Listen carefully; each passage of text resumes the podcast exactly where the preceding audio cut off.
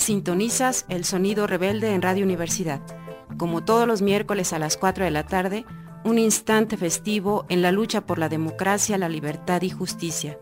Un momento en el espectro del cuadrante radiofónico de dignidad a través de Radio Universidad Autónoma de Querétaro.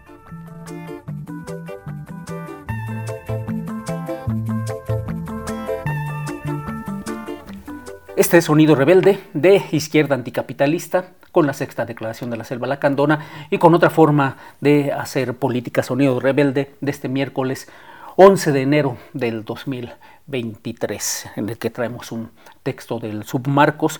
Pero pues antes de empezar, arrancamos con esta canción sobre desaparecidos. Esto es Ausencias con Los de Abajo. Va pues.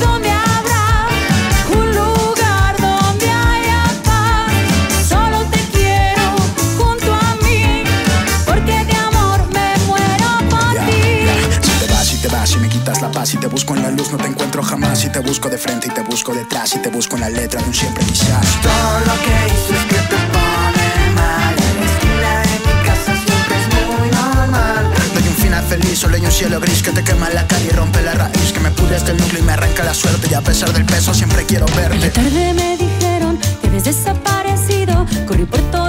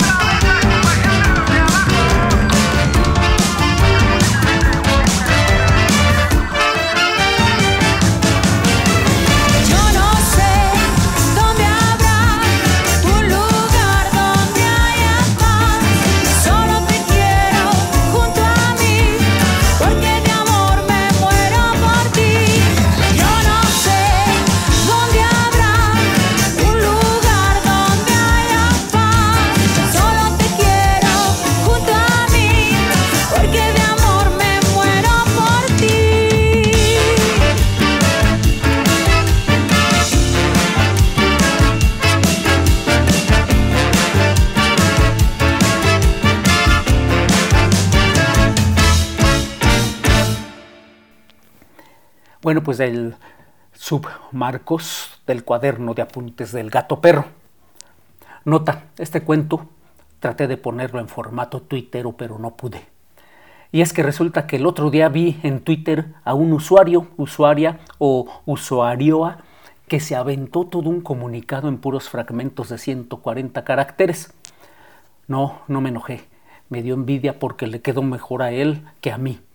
Va pues, el navío. Debo advertirles que los cuentos del gato perro son muy otros.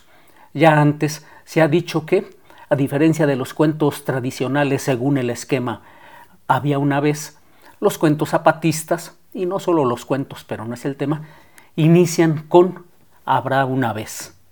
Bueno, pues resulta que los del gato perro inician así. Hay esta vez.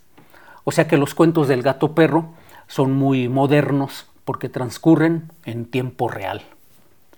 Bueno, pues resulta que hay esta vez un navío, grande como si fuera una nación, un continente, un planeta entero, con toda su tripulación y sus jerarquías, es decir, sus arribas y sus abajos, sus disputas por ver quién manda, quién es más, quién tiene más. Lo normal, pues, en un, en un lugar donde hay quién arriba y quién abajo. Vino entonces que la soberbia embarcación andaba a los tumbos, sin rumbo claro y haciendo agua por ambos costados. Como suele suceder en estos casos, el cuerpo de oficiales reclamó que el capitán fuera relevado. Complicadas como suelen ser las cosas cuando los de arriba las determinan, se decidió que en efecto el tiempo del capitán ya había pasado y que era menester nombrar a uno nuevo. Los oficiales discutían entre ellos, disputando quién con más méritos, quién mejor, quién más. La algarabía llegó a lo profundo del barco, más abajo de la línea de flotación, donde vivían y trabajaban la mayoría de los tripulantes. No por no ser vistos, la importancia de estos era poca. Es más, para decirlo en términos llanos, el barco se movía gracias a su trabajo. El alboroto no era nuevo para los de abajo. Sabían bien que cada tanto los de arriba se peleaban por ser el capitán. Al dueño del barco eso no le importaba. Fuera uno u otro, lo que le interesaba es que el navío produjera, llevara y recogiera mercancías por todos los mares. Bueno, pues resulta que entre los que trabajaban abajo había un grupo que se distinguía por ser muy otro. Como eran hombres, mujeres y otras, entonces daremos en llamarlos loas o troas. Loas o troas eran seres pequeños, sucios, feos, malos y mal hablados. Y lo peor de todo, no se peinaban. Como el resto del el barco no sabía que había personas que no se podían acomodar en los esquemas que les habían enseñado, entonces les dio por, por decir que los Otroas en realidad eran marcianos que querían apoderarse del barco para llevarlo a otra galaxia.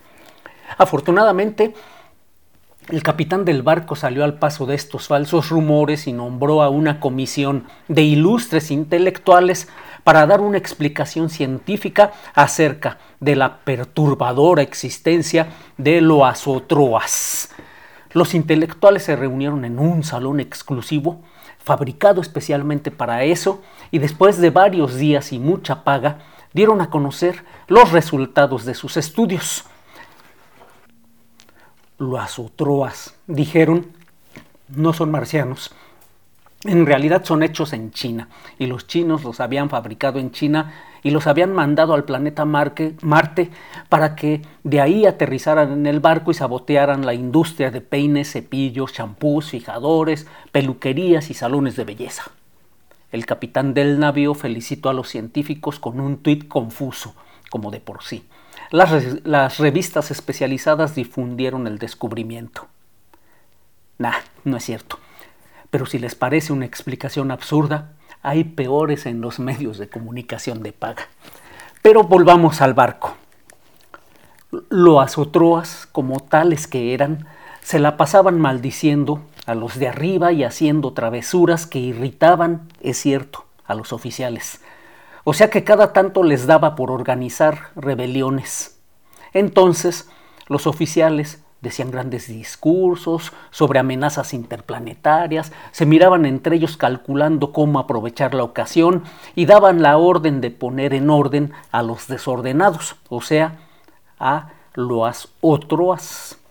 Los otroas llamaban a las demás personas a rebelarse, pero la mayoría de quienes abajo trabajaban no se implicaban mayormente, además de que no pocas veces aplaudían cuando alguno de los otros era llevado a la plancha y con grandes discursos de los oficiales acerca de la racionalidad del mando y la irracionalidad de la rebeldía, se le obligaba a saltar al mar.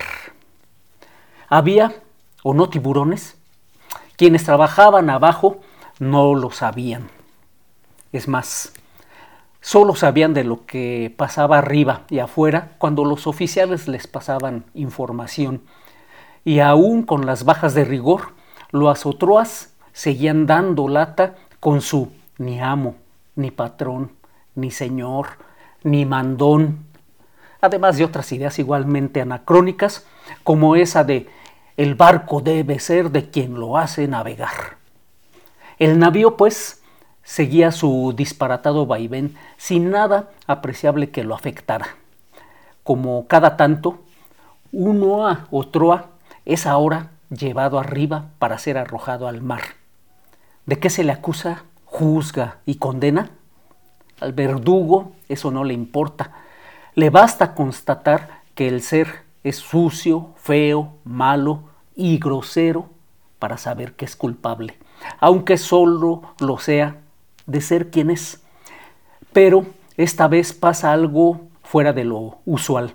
La disputa entre oficiales por suceder al capitán ha armado tanta bulla que nadie se ha preocupado de despachar el discurso de rigor, las loas al orden, el progreso y la buena mesa. El verdugo, hecho a los esquemas, no sabe qué hacer, pues algo falta. Se va entonces a buscar a algún oficial que cumpla con la tradición, para hacerlo sin que el acusado, juzgado, condenado se escape, lo manda al carajo, esto es, a la cofa del vigía, también conocida como nido de cuervos.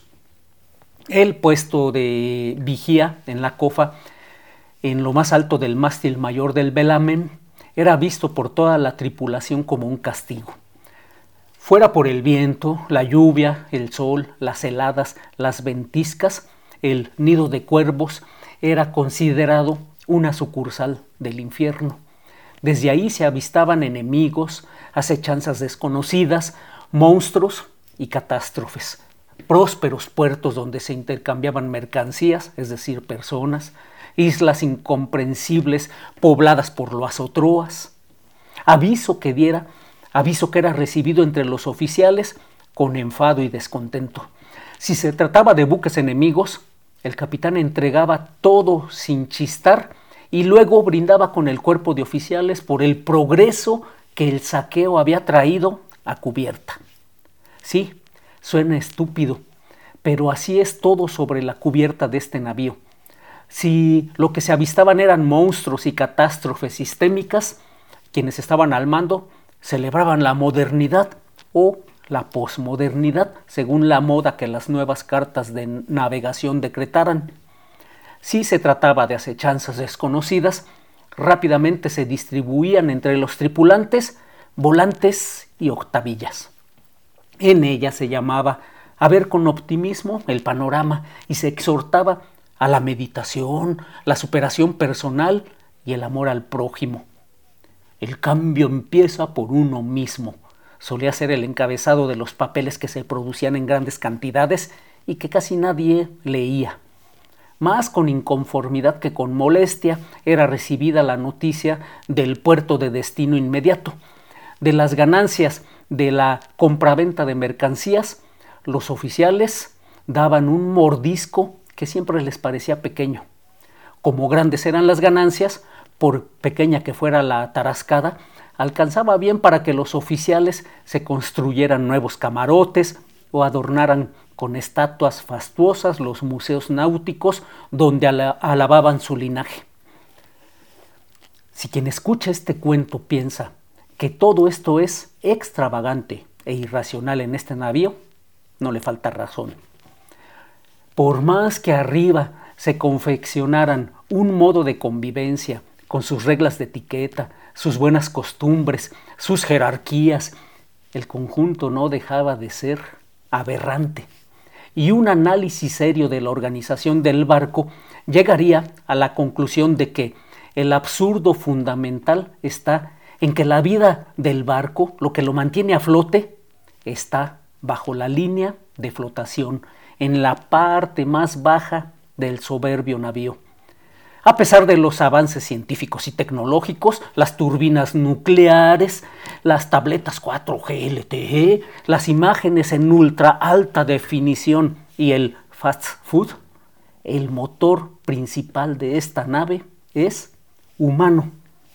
Si quien me escucha pone atención a la organización del barco que le describo, se dará cuenta que a pesar que los que están abajo son los que hacen posible la, navegación, produciendo no solo lo necesario para que la embarcación funcione, sino también las mercancías que le dan sentido y destino al navío, no poseen nada que no sea su capacidad y conocimientos para cumplir con esa tarea.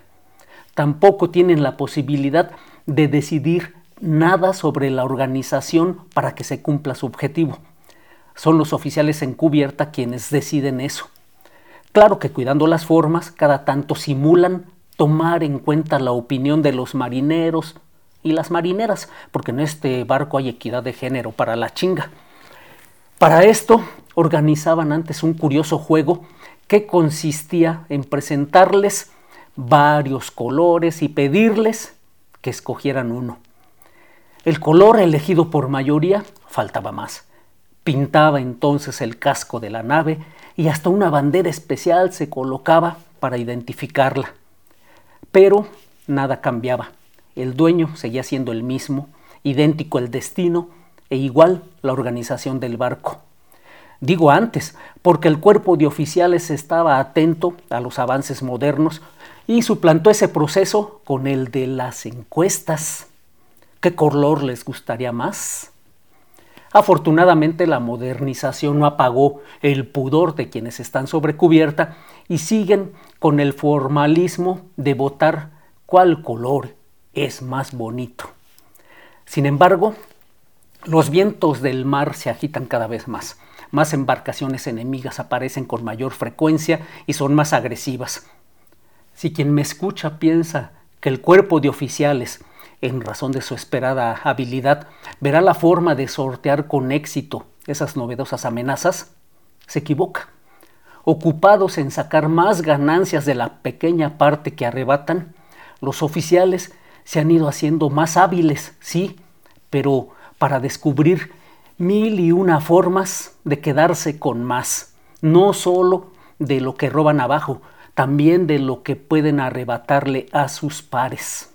El asunto es que quien debería garantizar que se mantenga la organización interna de la embarcación, de modo que cumpla, con su función, ha dimitido en los hechos. La nave funciona ya desde hace tiempo por inercia.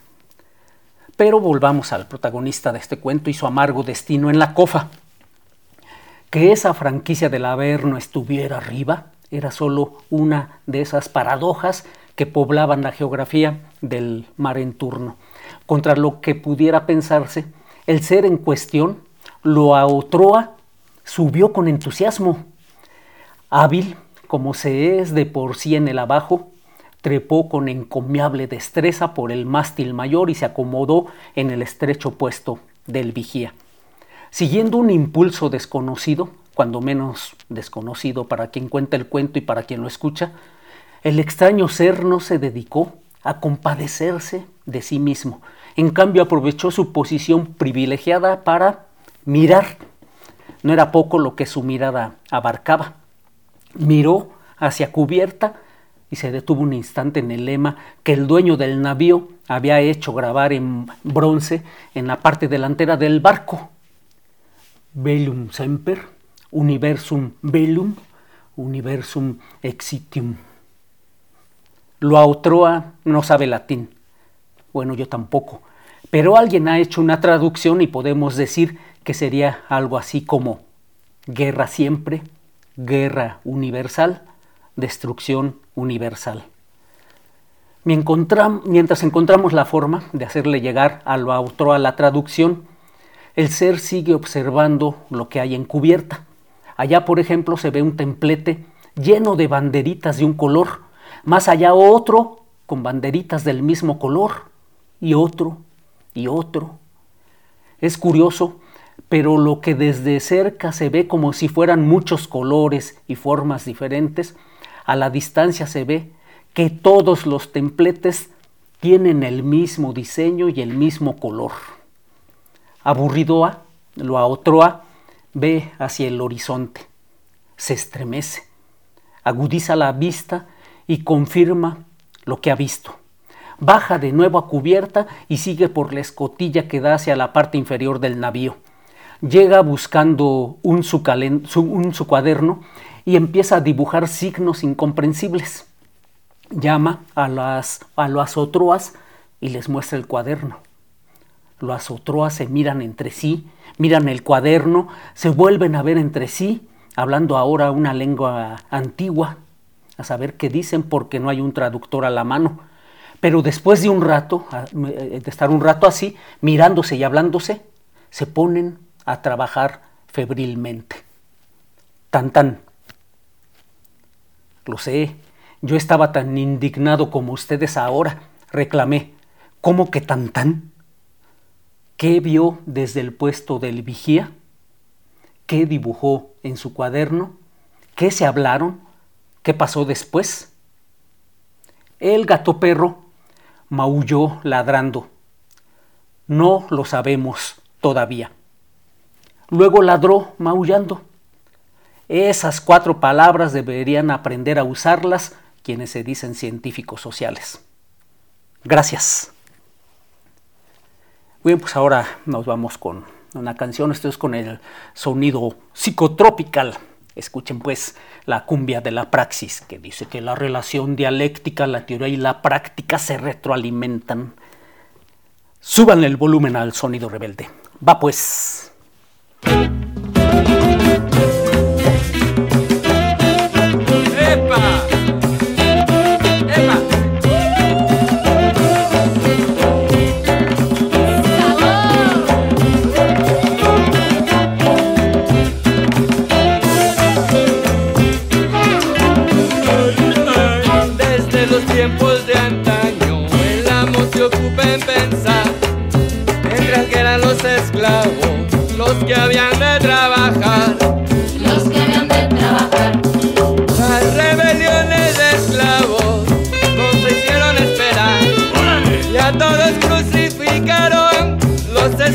Esclavistas del mal.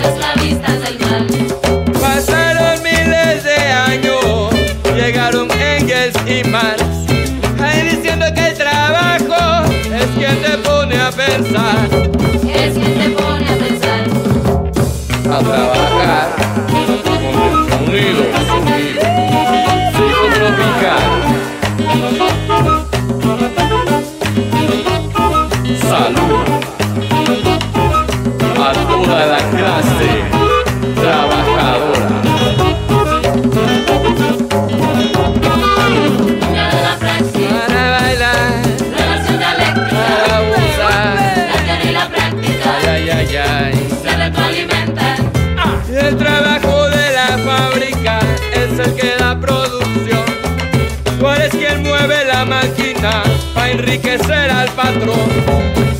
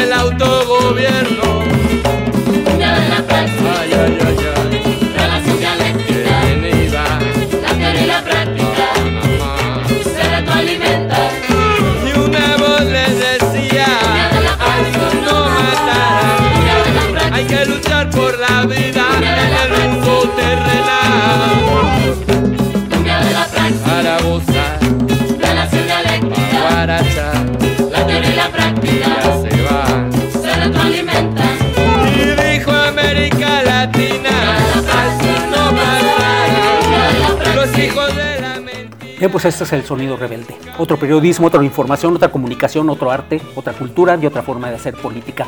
Libertad y justicia para todos los presos políticos del país. Que se cancelen las órdenes de aprehensión en contra de luchadores sociales. No a los megaproyectos de muerte y destrucción del mal gobierno y no más agresiones a las comunidades zapatistas. Sale pues, la lucha sigue. Esto no se acaba. Falta lo que falta. Aquí el próximo miércoles a las 4 de la tarde con más resistencia, rebeldía, dignidad y los ritmos del espejo. Más rebelde.